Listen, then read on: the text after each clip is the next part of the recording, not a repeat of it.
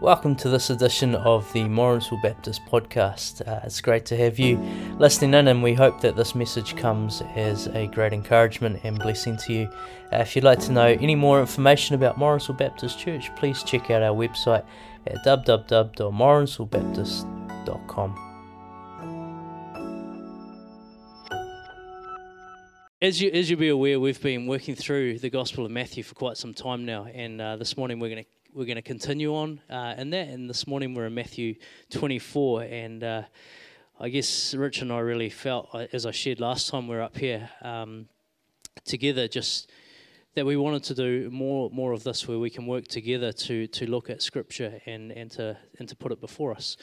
And um, and so it's our heart this morning that together we can we can have a clearer picture and, and perhaps communicate that more more clearly to to us as a church.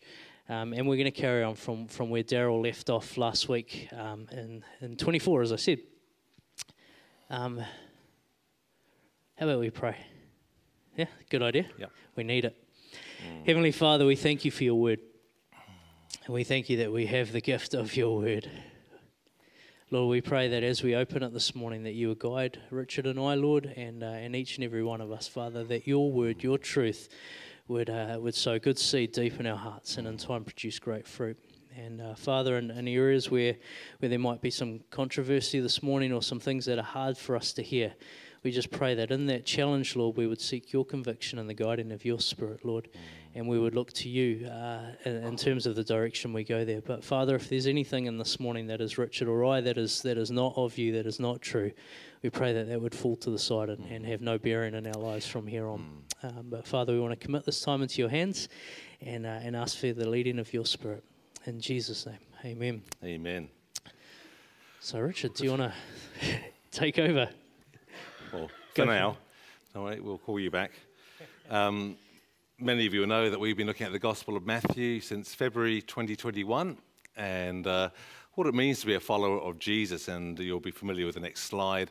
It shows that uh, Jesus says, Follow me and he talked about what it means to be uh, a follower of him in, the, in, terms of our lifestyle, in terms of Jesus' mission, what the growth of the kingdom looks like, the community of the kingdom, that's the church, here as we gather here this morning.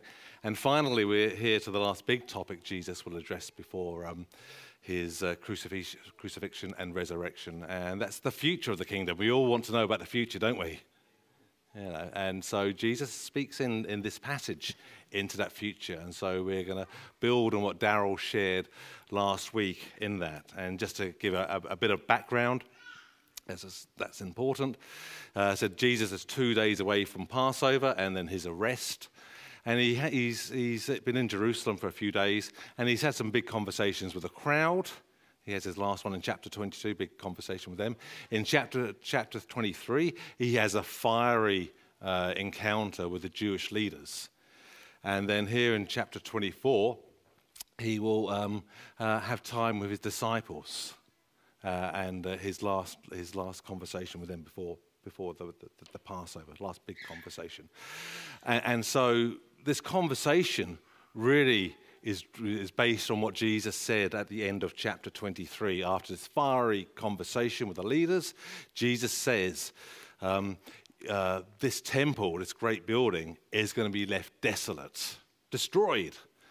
And you're not going to see me. You're not going to see my coming until you welcome me back and say, Blessed is he who comes in the name of the Lord. So, bearing in mind, he says that, they go off into the temple grounds, they're admiring them and then um, they go off to the Mount of Olives. And they're obviously dwelling on that conversation because their questions that come up after that are, is, are a when, a what, and a what. When will the temple be destroyed, effectively? Or what will be the sign of your coming? He said, You're not going to see me again until you welcome me back. And what will be the sign of the end of the age? And Jesus, being a great teacher, he answers them in verse 4. And so Daryl picked up last week about the couple of the signs that Jesus spoke of. There's going to be trouble in the world, very general signs. And so we should not be surprised by those. And then he said there'll be challenges in the church. And so Daryl spoke about his testimony uh, around that, that uh, God has blessed him, but in the midst of that, there was challenge. And Daryl uh, talked about his endurance through those challenges. And that was kind of the message of Jesus. You're going to have to endure through trial and trouble. But don't worry, that's not a sign I'm not with you. It's going to be part of your life. And so um, it was really great to hear what, what Daryl shared that it's possible to overcome trouble. And so now Jesus now is going to up the ante with this trouble. that has been trouble in the, in the church, um, in the world, but this is going to widen in scope and intensity. Quite often, what we call the Great Tribulation, great time of, of, of trouble. And Jesus will return at the climax of that. And so, as we just work through uh, what Jesus has to say in this, and this is straightforward prophecy in these verses we're going to look at. There's nothing complicated in them if we read them as, as Jesus spoke them. Uh, next time, we're going to talk about the parables that Jesus will use to illuminate this prophecy, but here it's straight reading. And so I'll call you this morning here. We love God with our hearts, and we're also called to love God with our minds. And so this morning, we're going to spend about 40 minutes talking through this. I encourage you to love God with your minds because this is about building us up. Because we know Jesus has told us and given us insight to prepare us. He hasn't just said this for no particular reason. This is important, and that's why he's sharing it. So, Tom, he's to introduce us to the passage. Thank you. Um, so, if you do have your Bibles, could you open to Matthew 24, please? And um, I'll put it up here as well. And you'll notice that as I've added some words, uh, those ones in red are not in the Bible, those are my words. Um, and what we're going to do this morning is, is we, as we go through this, um, we're going to try and look at five key kind of topics that come up in the midst of this. And you'll notice there's a, a sequence that they appear. And just, just to try to make things clearer, that's how we're going to address today. So, Matthew uh, 24 from verse 15. So when you see standing in the holy place the abomination that causes desolation, spoken of through the prophet Daniel, let the reader understand. Then let those who are in Judea flee to the mountains. Let no one on the housetop go down to take anything out of the house. Let no one in the field go back to get their cloak. How dreadful it will be in those days for pregnant women and nursing mothers. Pray that your flight will not take place in winter or on the Sabbath, for then there will be great distress, unequaled from the beginning of the world until now, and never to be equaled again. If those days had not been cut short, no one would survive, but for the sake of the elect, those days will be shortened.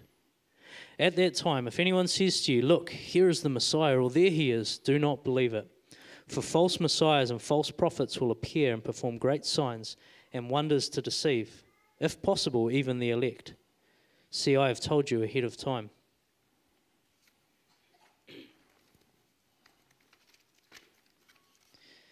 So if anyone tells you, There he is out in the wilderness, wilderness, do not go out. Or here he is in the inner rooms, do not believe it. For as lightning that comes from the east is visible even in the west, so will be the coming of the Son of Man. Wherever there is a carcass, there the vultures will gather. Immediately after the distress of those days, the sun will be darkened, and the moon will not give its light. The stars will fall from the sky, and the heavenly bodies will be shaken. Then will appear the sign of the Son of Man in heaven, and then all the peoples of the earth will mourn when they see the Son of Man coming on the clouds of heaven with power and great glory. And he will send his angels with a loud trumpet call, and they will gather his elect from the four winds, from one end of the heavens to the other.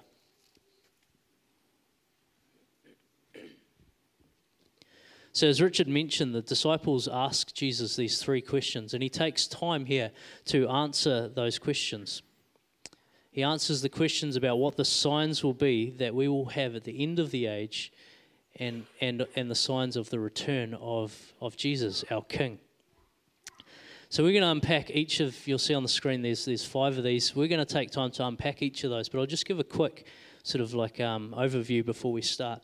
So the temple had Jesus at the beginning of this chapter, following his conversation with the Pharisees, as Richard said, makes a big statement that the temple will be destroyed and left desolate. The temple was hugely significant to the Jews. It was evidence of God's presence and evidence of his blessing. Now, you would have heard in the reading uh, the words mentioning the, I'll read it here, the abomination of desolation. And Jesus is referring to language from Daniel's prophecy that many of us will be familiar of, uh, the language of the desecration of the temple. And we're going to look at why this is important as a sign of the end of the age and Jesus' return. Then we'll look at great distress, or as many of us will be probably more familiar with the term great tribulation. Um, and he talks not just about the pain and the suffering of that time, but also the geographical place that that will be centered and the distress of and the response of those who are right there, but also its global impact, how it will affect the entire world. The next one there is deception, and Jesus then warns about the many great deceivers that we will encounter and how we should respond to that. Then Jesus takes time to talk about his return with power, with glory, and as king. And then at the end of Jesus' prophecy here, we see that the angels will gather the elect from the four corners of, of heaven and earth. Jesus is the great teacher. Um, we're not bad. No, I shouldn't say that. Richard's not bad. I'm still learning. No, Long learning. shot. I should just scrap all of that. Jesus is the great teacher. And he answers the disciples really clearly here. And um, as Richard said, this is straightforward prophecy, but we know that this topic on the end times is, is difficult. And there's a lot of confusion and a lot of different thoughts about it. So I wonder, Richard, can you explain to us why do we find this end time stuff so hard? Okay. Well, just firstly, um, going back, to Jesus, um, as Daryl spoke last week, we can be confident in the gospel message, you know, and the whole gospel, and uh, not a soft gospel, but the whole gospel as presented here in Jesus, and that's where our focus needs to be. And um, some of this is, is, is pointing to the, the future here. And so we all know it's hard to predict the future. Can you imagine people 100 years ago? They would be just baffled if they looked at what was going on in here, the technology in, in, that we're using here this morning. And um, back in the first century, it was challenging for them. They understood a Messiah figure was going to come as a king. They could see a Messiah figure who was a suffering servant. None of them expected one person to come twice. They expected two messiahs. And it's only in the light of Jesus' first coming that that kind of makes sense. And some, some of these prophecies will only make sense as they're happening should we live to see them. And so it is, it is hard. Um, but Jesus here was giving a, a, an important prophecy here. He takes time to give his most detailed answer here of the second coming. And so we need to take heed of his words. So we're just going to go through just to help us um, get some handles on this, uh, which I hope will be helpful to all. Under the orthodox or mainstream uh, view of, of, of churches and denominations around the world, is that we believe that there is going to be a church age. We're in the church age since Jesus' first coming. Typically, everyone believes there is a temple destruction or that there will be in the future that Jesus is going to come back and that there will be a golden age, a Garden of Eden type state in the future. And so there are four kind of mainstream views around that, and so we're just going to touch on those. And so if this, the, we have scholars all supporting these four kind of views, and if they find it hard, how much harder is it going to be for us as individuals to try and figure out where do we sit on, on those things? So we do need to be studying and we do need to be seeking God on that. Just a few of the terms, I said, hope these are just going to be the difficult terms that we're going to use right now and then we'll, we'll be over. But it is, a, it is a term used in the Bible. The millennium, it just really means a long period, thousand years if you want to be specific. Or like a, a, a golden age is one way to think of it. Everyone's heard of the term atheist. Well, it comes from the term theist. Theist is someone who believes in God. Atheist, the A just means non, non theist, or atheist as we call it. Pre means before, post means after.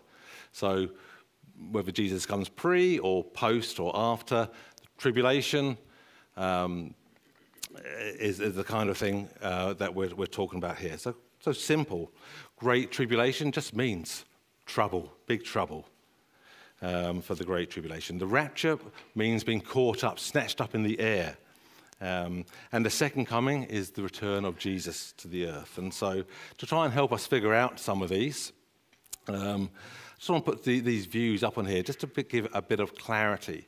Hope you can see all of these up here. So, this view has been around since about the three, third, fourth century. It's called amillennialism, means non-millennial. Don't think there's going to be a golden age here on earth. That's all it means. There's going to be no great tribulation. We're going to face troubles as we do right now, right through until Jesus returns. Uh, in the midst, Christ will reign in our hearts, and he'll reign with the saints in heaven too. Quite straightforward. If we go to the next one, it's called post-millennial. And again, this is around about the fourth, fourth century. Just means Jesus coming after the golden age. And so, again, like the previous one, church age, but here is a difference that the church will be really fruitful in taking the gospel around the world and that will Christianize the majority of the nations and then have a golden age and welcome Jesus back. And then again, there's a new heaven and earth. Historic premillennial view, again, we'll be through these difficult words in a moment, is, is probably the, the view that was there right from the early church. Um, again, church age, but at some point, what Jesus was talking here about a great trouble will happen, and it will last a restricted period. And after that, we'll get the return of Jesus, and the saints will be caught up with him at that time, in the rapture, and then there'll be a golden period, and then a heaven and earth, a golden age permanently. Uh, the modern premillennial, very similar to the previous one, but there's in the middle, there's a detail there, is that um, people who hold to this view will believe that there is a secret coming of Jesus as well. And so that detail there in the middle, he'll come here for the church, and then he'll return with his church after seven years in the golden age, and then new heavens and earth. And so what you can get from these uh, four different views, some things are the same, aren't they?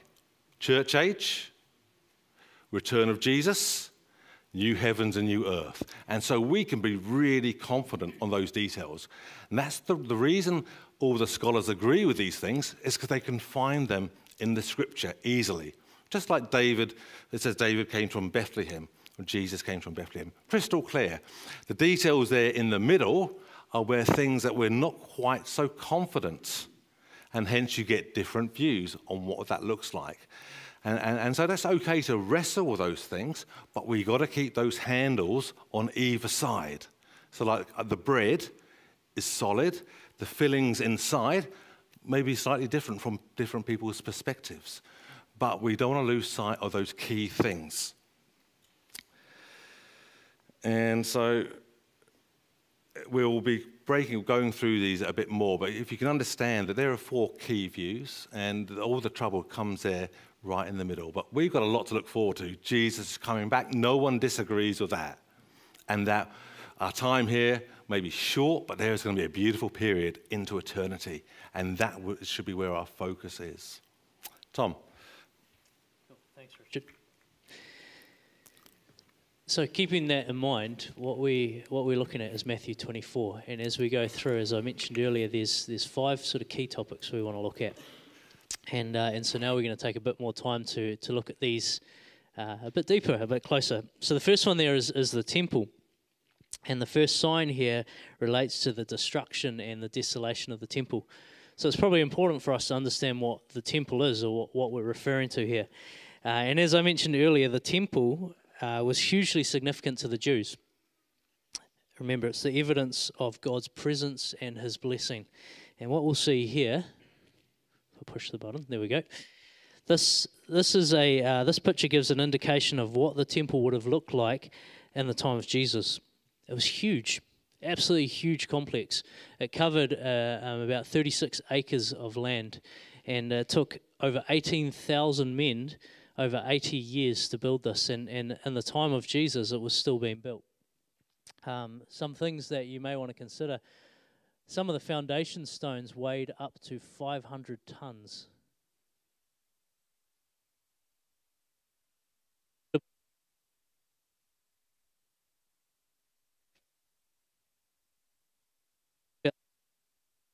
That causes desolation, spoken of the prophet Daniel.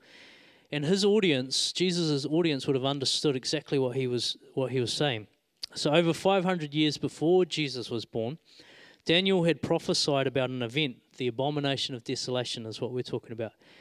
He prophesies where a man would set himself up on the temple in Jerusalem and declare himself God and there desecrate the temple. And this, this prophecy was fulfilled in part in, in 167 BC, where the king of Syria, a man by the name of Antiochus Epiphanes IV, so self proclaimed as God manifest on earth, he takes the temple and then he sacrifices a pig in the holy place. He then calls for all the Bibles to be brought, brought to him and burnt, and then he sets the temple up as a brothel. Absolutely, uh, yeah, devastating for the Jews. And Jesus uses this example to show that this will be a sign of the end of the age, and in his re- in his return there will be a repeat of these things. This next photo is um, well, it's not a photo. Sorry, I don't think anyone was there in 70 AD with a camera. if they were, their technology was phenomenal. Uh, this this is a this is a depiction of uh, the destruction of the temple in 70 AD, and and obviously a fire uh, in that in the midst of that. And many Christians assume that this destruction in 70 AD was evidence of Jesus' prophecy here in Matthew 24. And uh, some of you may be familiar with Tom Wright. He's a famous author who says that Jesus destroyed the temple in 70 AD and then, after miraculously appearing in the clouds, ascends back up to heaven, ending the Jewish era only. And, uh, and that this sign of the destruction of the temple is not relevant now, as uh, we're already in, in that church age. Now, um, there, are, there are some really key problems with this view. Um, as some of us will be aware, there is a lot of prophecy about this, and, and many of the Old Testament prophets linked the return of Jesus with both judgment and restoration of the Jewish people at the same time. And in Matthew 24, as we look at it, we see that Jesus speaks of a new temple, he speaks of great trouble, and his return. There's a sequence, but there's also a level of immediacy about it in terms of the time that it all happens. So in 70 AD, other than the fact that there would have been some great suffering for those who were there, and, and obviously the destruction of the temple, there's still many of these things that are prophesied that don't happen. Um, and we can we can agree that the temple is desolate, but it hasn't been defiled or desecrated at this time. So the biblical facts lead us to expect that this has yet to happen, and that the temple will in fact be rebuilt. And just to, um, just out of interest, what you'll see here, this this is these are some photos. These are photos. This is recent of uh, the Temple Institute in Jerusalem, and uh, this is a group who have prepared for the rebuilding of the temple, and they've actually recreated a lot of things. They have things like the Ark of the Covenant. They've even established a modern day Sanhedrin. Um, so a new temple could be built and consecrated very quickly. And uh, should there be a peace treaty in the Middle East, we could expect this to happen, yeah, within our lifetime, very, very simply. So um, I just think that's really, really interesting that you know we talk about the possibility of a temple being rebuilt, and there are people who are planning and funding this to happen as as we speak. So, following this sign, Richard, um, we we start looking at at the Great Tribulation. Can you speak to us about that one?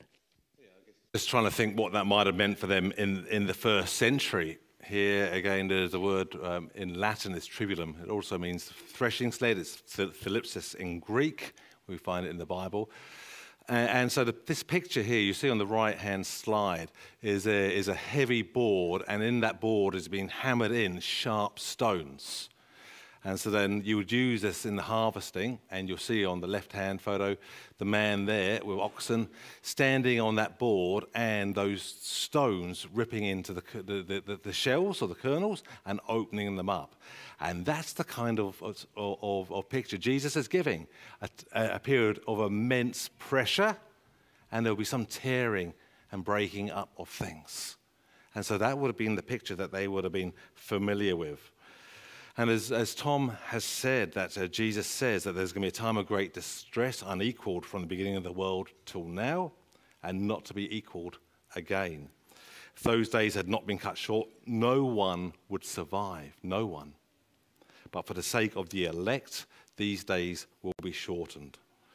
So I guess when we think about, um, you know, we can be quite fearful about the, the thought of this great, great tribulation. But what's the worst thing that could happen to someone? Death. That's right. And so Jesus talked about tribulation happening uh, through our lifetimes. And so if it doesn't matter if we're in tribulation or the great tribulation, the same thing applies. The worst thing that can happen to us is that we die. But that's not the end. And so when you go from Revelation 16, which is talking about the judgments, up until the return of the white rider, and the white rider is Jesus. You will see on here. He's coming with the wrath of God. And that's kind of, kind of scary for us. And there's two words used there for wrath combined together in those two chapters. And Jesus has already said back in chapter 10 to his disciples when he's sending them out, do not be afraid of the one who can kill the body, but cannot kill the soul, but rather be afraid of the one who can destroy both soul and body in hell. And so ultimately, the wrath of God is his great white throne judgment, the second death. And that's what this builds up to in, in Revelation. And so uh, that's some, some challenging words there. But trying to bring that into perspective, the worst thing that can happen to us is not physical death here, but judgment by God, because there was a king returning. The elect means God's chosen people. I guess one of the, the conversations here often had is the location of the elect at this time. And those details are disputed between the, those four views. But we need to emphasize that God come, has great power to protect his people wherever they are located for those who are surrendering their lives. And we're going to pick this up again shortly. So these are kind of troubling passages, aren't they? We, we feel uncomfortable. But Jesus here is preparing us for the times to come that we, should we see them. And so it's putting that in perspective. There is something worse than the end of this life. Where are you going to end up? And we'll pick that up again in a moment. Tom, because in the midst of this, there will be a lot of talk, Jesus says, about deception in this period. My slides have disappeared again, Richard. That's all right. That's so weird. That is weird. It's okay. Maybe they're not meant to be. A sign of uh, the end of the message. uh, no, I'm afraid it's not. Um, the, the next sign there is, is about deception. And um, Daryl spoke last week about there being false messiahs and, and in the world and, and false prophets, teachers in the church. And what Jesus talks about is a coming together of these and then being false in both and, and every, everywhere and looking to deceive the church as much as the world. And uh, one of the things there is that the word Messiah means anointed. And uh, these, what we're told in Scripture is that these false prophets are self anointed meaning that they are self proclaimed in, in their ability. And um, I think it's also important for us to recognize that not all supernatural events are from God. Satan loves to mimic what's what's going on in, in terms of God's power, and we see that throughout the Bible in, in many places. So this is a time of, of great deception coming where, where we need to know our word. We need to know the Bible and we need to know what it says about these times so that we can be prepared. And uh, I guess the difficult thing is how, how do we know the difference between a false Messiah and the true Messiah? And fortunately, as we've said, Jesus is a great teacher and he tells us, he tells us what the sign of his coming will look like. And so, Richard, I wonder if, if you don't mind just telling us a little bit about that. Mm. I guess it, it, it, pains me when um, I see people have predicted the return of Jesus and they're claiming to be false messiahs, and Christians have been um, caught up in that swept up in there. Because if we read Matthew 24, it would be crystal clear when Jesus is coming back. Because he says, uh, immediately after those days of distress, of the tribulation, there's going to be some cosmic disturbances in the sky sun, moon. The heavenly bodies are shaken. do you think we? Do you think that's an everyday event?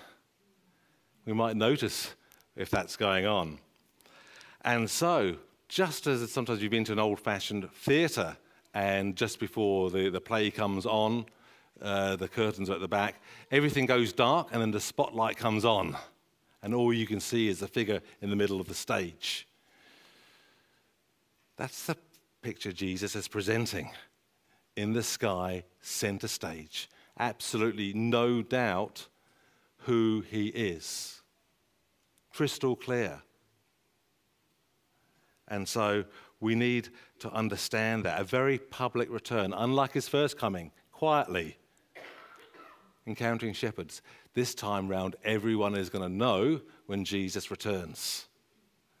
And so um, we should not be deceived because he's coming in great power and glory. And so Jesus allows no room for deception here if you read his word. So I encourage you to do that. But Jesus isn't coming back as Savior as he came 2,000 years ago, but as Judge and King. You think of the Lord's Prayer, we pray it every day Your kingdom come. First petition we make is for his kingdom to come. And so Jesus is coming back as a king figure. And so we need to have that whole picture of the gospel, the whole picture of Jesus, because what does Jesus say in the midst of all this?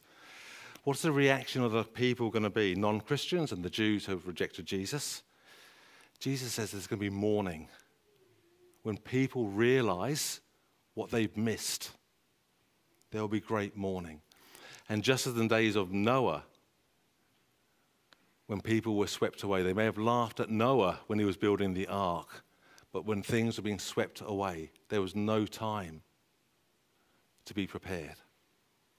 And so Jesus talks about mourning at this time because he is coming as king for his world. And that's, that's sobering thought, isn't it? You think how many people you care of will face a day where there is mourning. And that's part of the challenge to stir us up in thinking of the gospel.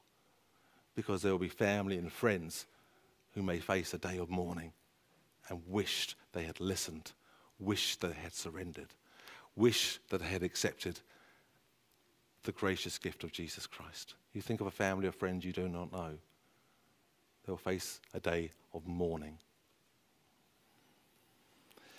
In the midst of all of this, there's a loud trumpet call. It reminds of the scene at Mount Sinai where God comes to visit, uh, visit um, Moses. It's called the last trumpet, and the, the, the believers will be resurrected with a new body.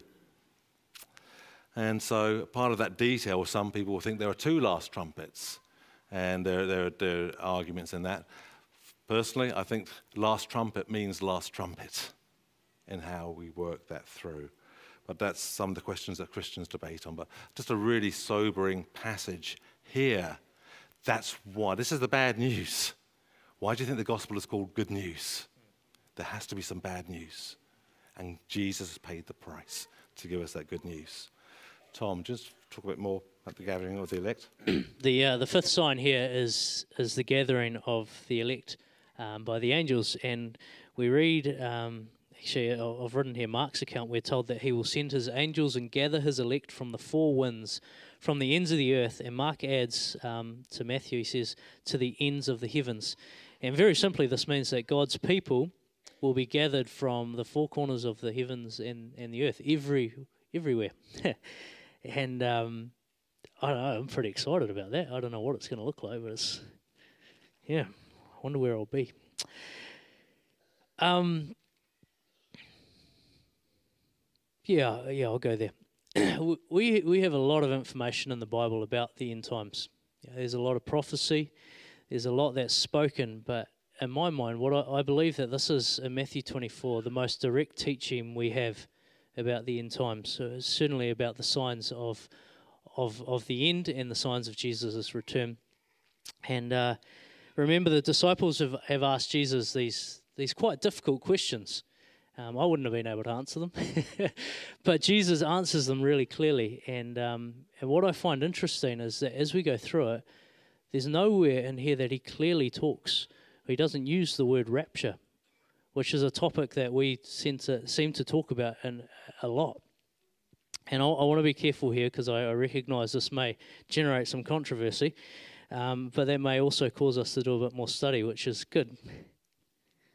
My students loved it when I told them that. Yeah, as, as Richard mentioned earlier, there are those four predominant views. Is that the one? That's the one. And we have godly men and women uh, throughout time in this building, in our lives, who stand in different places. I think what's really important is that we remember those things that we have in common in these views. Let's call them the big rocks of this discussion. And what I've felt really challenged on while reading and studying through here is for myself um, where I should put my focus or where I should, I guess, where my feet should land are on the things where the Bible places weight. And uh, what I mean by this is, you know, there are over 300 times in the Bible where it talks about the second coming of Jesus. So clearly that's really important, right? There's only one really clear place in the scripture that talks about rapture. There are, there are certainly others that are inferred in relation to the church. In relation to the church. Thanks, Richard. And that's not to deny the rapture. I, I believe that there'll be a rapture. I'm pretty pumped about it, to be fair. Um, but I, I feel really challenged about the amount of weight that I put on rapture when, when Scripture puts so much more weight on the second coming. And that's not to deny. I'm not, not trying to say that at all. You know, the return of Jesus, the, the display that we will see across across the heavens, um, you know, the fact that we will be ushered into a time of eternity with Him, like, isn't that got to be the most significant thing in all of time? Yeah. We, we're going to talk about this a little bit more shortly. Um, I just thought I'd scratch the surface on that. But I want to just take a moment here just to recap a little bit. What we've got here is we've got five signs that will help the church to recognize the end of this age and this triumphant return of Jesus, the one true King. And so we've we've got the destruction of the temple. There we go. The destruction and the desolation of the temple, which will follow with a time of great distress like this world has never seen before. The world and the church will face many who will look to deceive us through falsely claiming to be anointed. But we will recognize the true Messiah when the tribulation climaxes with a global cosmic disturbance in the sky as Jesus comes. And then the angels will, send, will be sent out with a loud trumpet call to gather the elect from everywhere. so, obviously, the fulfillment of this is yet to come. So, um, so I wonder, Richard, like, we talk about all this, but what can we learn that is relevant to us? Obviously, there's lots that's relevant, but what can we apply, like, today?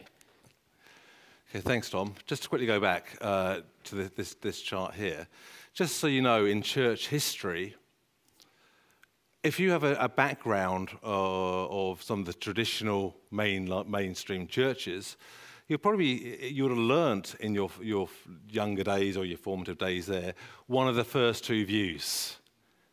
And that's what you'd have grown up with.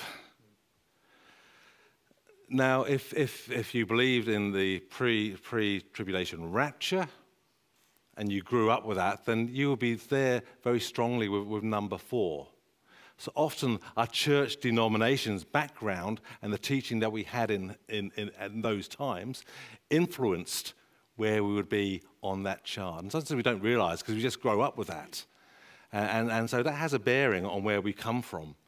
But this is an issue we want to be feel free to be able to talk about and not, uh, as if we hold on to those big anchors, it's okay to talk about these things. Not to get obsessed with them, but to bring, build our confidence that God is in control of all these things. And so, where do we get up to? Oh. Sorry, Tom. Yeah, do that. I guess the, um, in thinking about this, we had a bit of pressure in the last couple of years with the likes of um, COVID happening. And uh, the challenge for here with people taking different views on COVID is how do we maintain our love for one another in that? Bit of a challenge at times, wasn't it? Maintain our love for one another. And if Jesus is talking about more stressful times to go to, to come, we should learn from that experience in the last couple of years. When we talk about these, the, the, this issue of end times, this is not a salvation issue. You're not going to be saved by taking one of those views and being sincerely doing that and being wrong. There can only be one of those who are right, or they could all be wrong, but I think one of them has to, has to be right. But that's not going to save us. Our, our, our, our salvation comes through faith in Jesus Christ, doesn't it? And that is a great gift. So don't let us separate on these issues. Maintain our love because Jesus has called us to walk in love and truth together. And, uh, and if we stop fellowship, we're actually breaking a bigger command than we were trying to figure out where we sit on this to love one another. How easy it is for Christians to be deceived and break fellowship and break that bigger command. Let's not fall into that trap. Really important. Just within in these, these groups, the first two of those groups, um, as Tom had alluded to, believe that the temple destruction is all history. We don't really need to worry about it anymore. That, or the tribulation kind of happened at that period. So when you're reading Revelation, you're just reading history. And um, I say, be open to being wrong on that as I read through Matthew 24, I don't get that picture. I could be wrong. But be prepared if these events are future, that you're not asleep, because Jesus says, be awake to things that you, you have. And again, with the um, issue there with the, the modern premillennial, premillennial view, rapture sounds uh, like an exciting thing. It's only mentioned once the return of Jesus 300 times, if that biblical weight is on the second coming and the kingdom of God, then that's where our focus should be. Because there is a kingdom coming. It's in the Lord's Prayer. And that's, our, our, that's kind of our challenge, is to be prepared for that, the return of Jesus. Doesn't that make sense? That's the big deal. He's coming back. Not our location for seven years during this period, whether it's on earth or in, in heaven. Heaven. And I guess for, for the middle view, I think that's the most prepared view, but we've got to be humble that we could be wrong. But we can be wrong. But I would rather be wrong and prepared than right and be unprepared. Because the whole message of Jesus is to be prepared for whatever situation comes. And we might not know, if we live to see such days, we might not know what to expect, just as the disciples were, uh, were um, didn't understand fully Jesus' prophecies and the prophecies of him coming twice. We need to be prepared on that. So keep our hearts soft. That's a, a mark of Christians. We've also got to um, ensure that we overcome the faith test. Daryl shared on that last week. Don't be afraid, don't be deceived, but don't ignore. The real test of faith will be emphasized when we get to the parables. We need to endure. The real test of faith is endurance, to prove it's genuine. Are we willing to do that? We spoke of Roland's funeral. He was a man who endured through tribulation too. Paul says in Romans 5 our sufferings build perseverance or patient endurance. That's the message here of Matthew 24. If you go to the book of Revelation, one of the key, key messages is in chapter 1, chapter 13, chapter, 13, chapter 14. What does it say? Jesus calls for the patient endurance of the saints.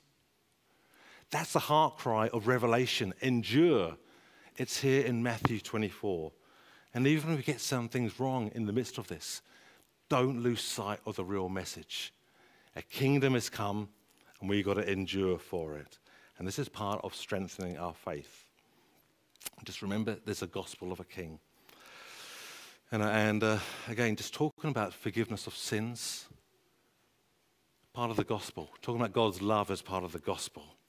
But we need to talk about the King returning, as in the Lord's Prayer. A King's coming. So, interrupt. Just, just talking about how we can apply these. Um, Yeah, in regards to that kingdom you talk about, we, we know, we, we have the gospel, we know the truth, we carry this with us. And I just encourage you to, to share that. You know, we that's what we should be doing. Um, but at the same time, we, we need to be prepared ourselves, which means we need to understand these things. And so, just I guess we've already talked about it, but Yeah. the uh, the need to be reading our Bible and, and seeking to deepen our relationship with, with, with God, so that we are prepared and we, we understand all about this. Sorry. No, thanks, Tom.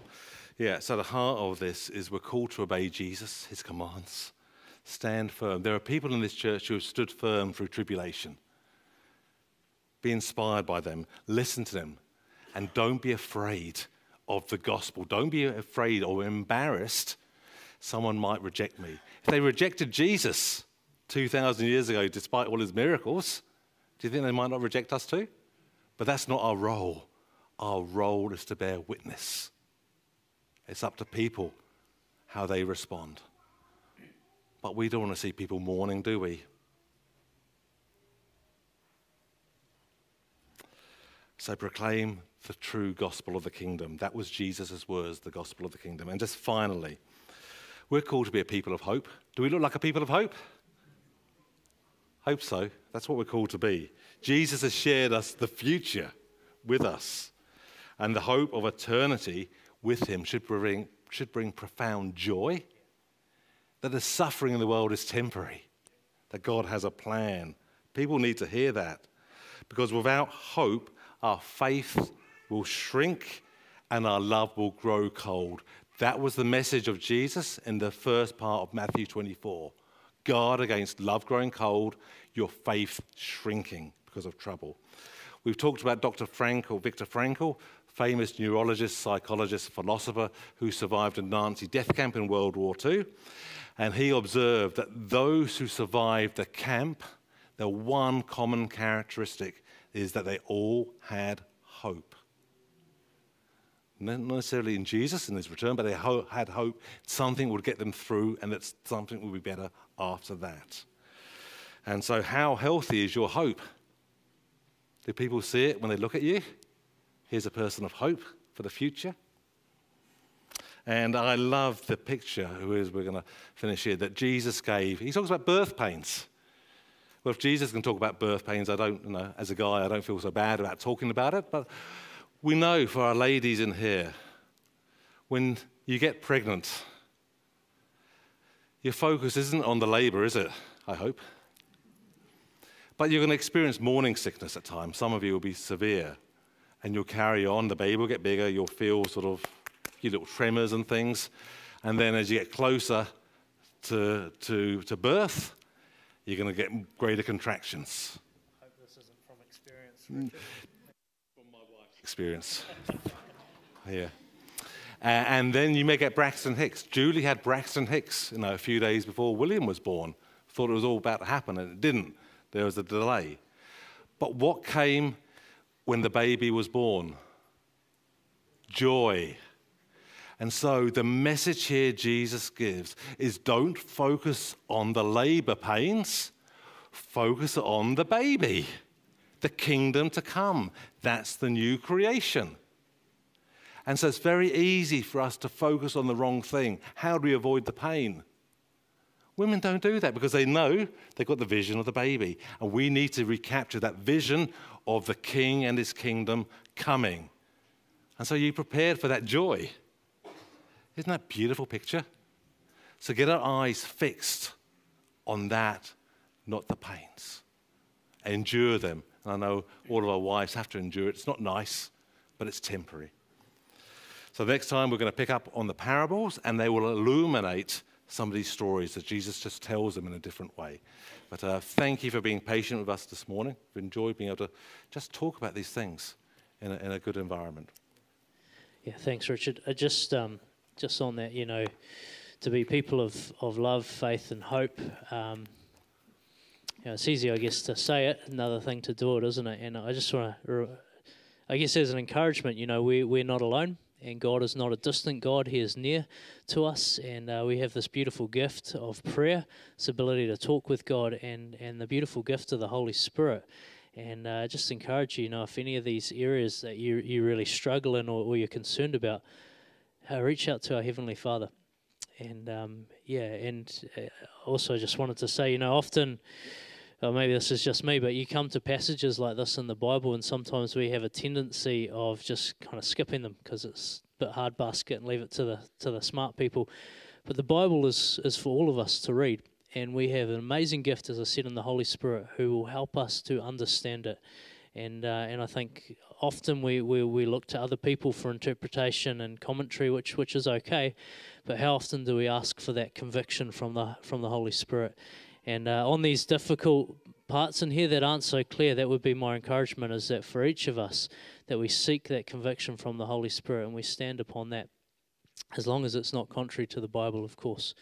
Um, yeah, I, I, how exciting is it that we have a King returning who. Um, yeah, and, and in all of this, there's just so much stuff to look forward to. Uh, a lot of stuff to be wary of, of course, but the end of that is is absolutely an incredible promise and a hope to hold on to. So yeah, thank thank you, Richard. Um, I I certainly feel like the student in most of our conversations, but um, it's been an absolute joy Yeah. to to learn and go through this together.